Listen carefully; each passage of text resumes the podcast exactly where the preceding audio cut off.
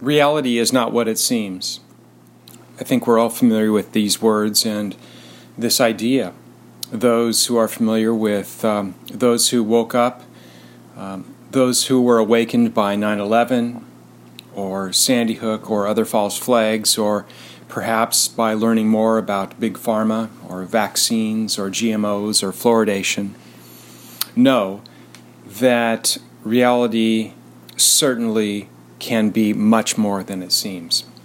And I'd like to uh, take that a little bit further and talk about a multidimensional truth that all truthers may want to consider.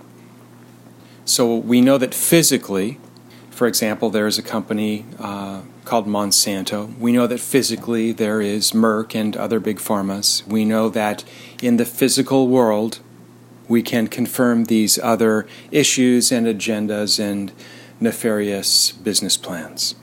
That's physical. But on the non physical level, or what we could call the metaphysical level, uh, where we are spiritual beings having a physical experience, we could look at things energetically.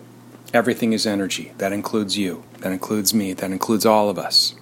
So, setting aside the physical scary stuff that's happening. What is happening energetically? Well, energetically, the greatest weapon being used against those seeking truth and freedom for all is fear. So, this is something that comes with GMOs, that comes with false flags, that comes with fake news, is that energetically this is uh, this is an energetic bomb, you could say, because it depletes us of our life force.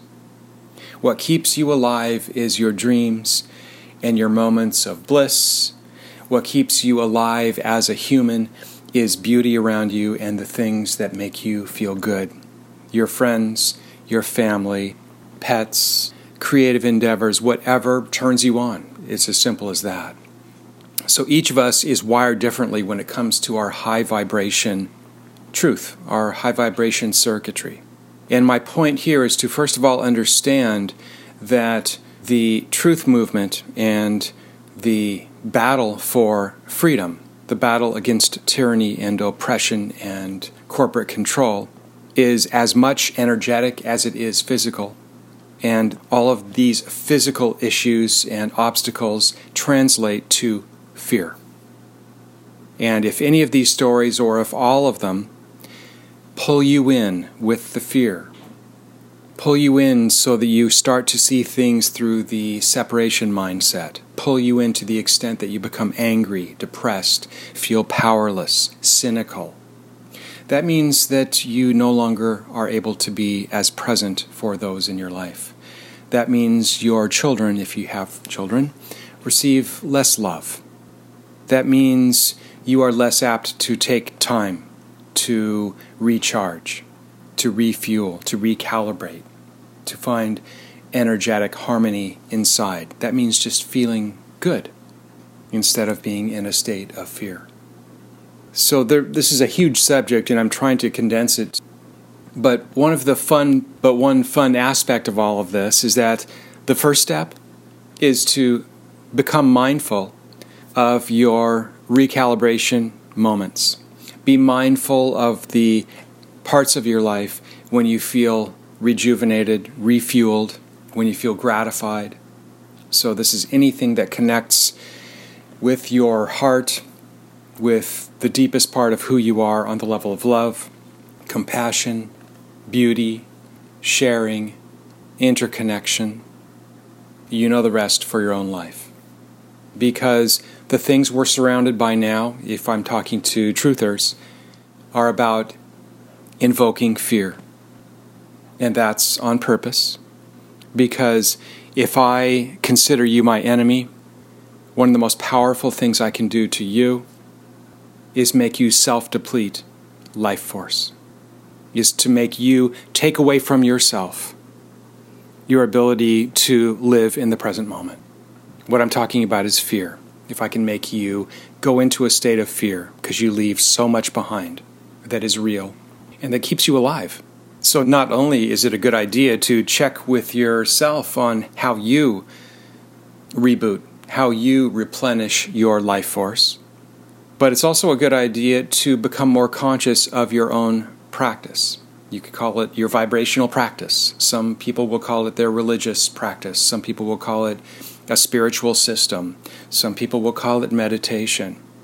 But if you are going to be confronting the difficult and scary truths then it might be a good idea to keep your eye on these activities and the types of things that feed you. So maybe uh, um, start to take an inventory uh, even when you're driving. When you're driving, often we don't have a lot of other things to do if you're not blasting music.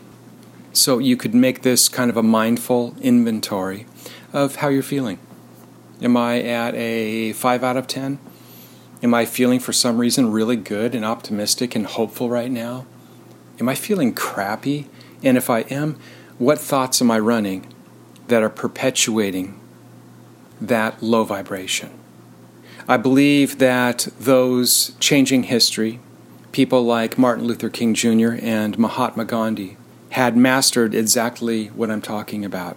They were able to maintain a predominant emotional vibration that was positive, that was about hope, because they never would have been able to take on a militarized world power such as the United States or the British without having superpowers, multidimensional powers, meaning these individuals were multidimensionally aware.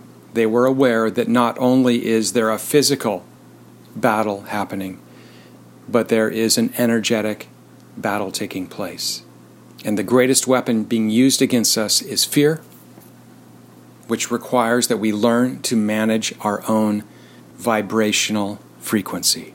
If I'm ignorant of my vibrational frequency, if I think it's silly or airy fairy to be concerned about my low vibration of anger, of my hate, of my fear, if I think that's just silly to take that seriously, I'm not going to be moving the world in the direction of peace. I'm not going to be able to engage in physical activism and chalk that up to making the world a better place.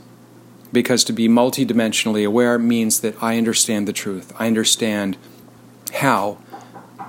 What's interesting about this is that from a big picture perspective, this is how all of humanity is shifting to a multidimensional awareness, shifting away from materialism and negative patterns like power struggles and corruption. Which means that when, when people are red pilled, we can expect them to hit a wall. We can expect them to go through these stages of grief, including feelings of powerlessness and depression but they are going to learn a new way of anchoring, a new way of living from moment to moment and day by day, which is not limited to five physical senses reality. It's bigger than that.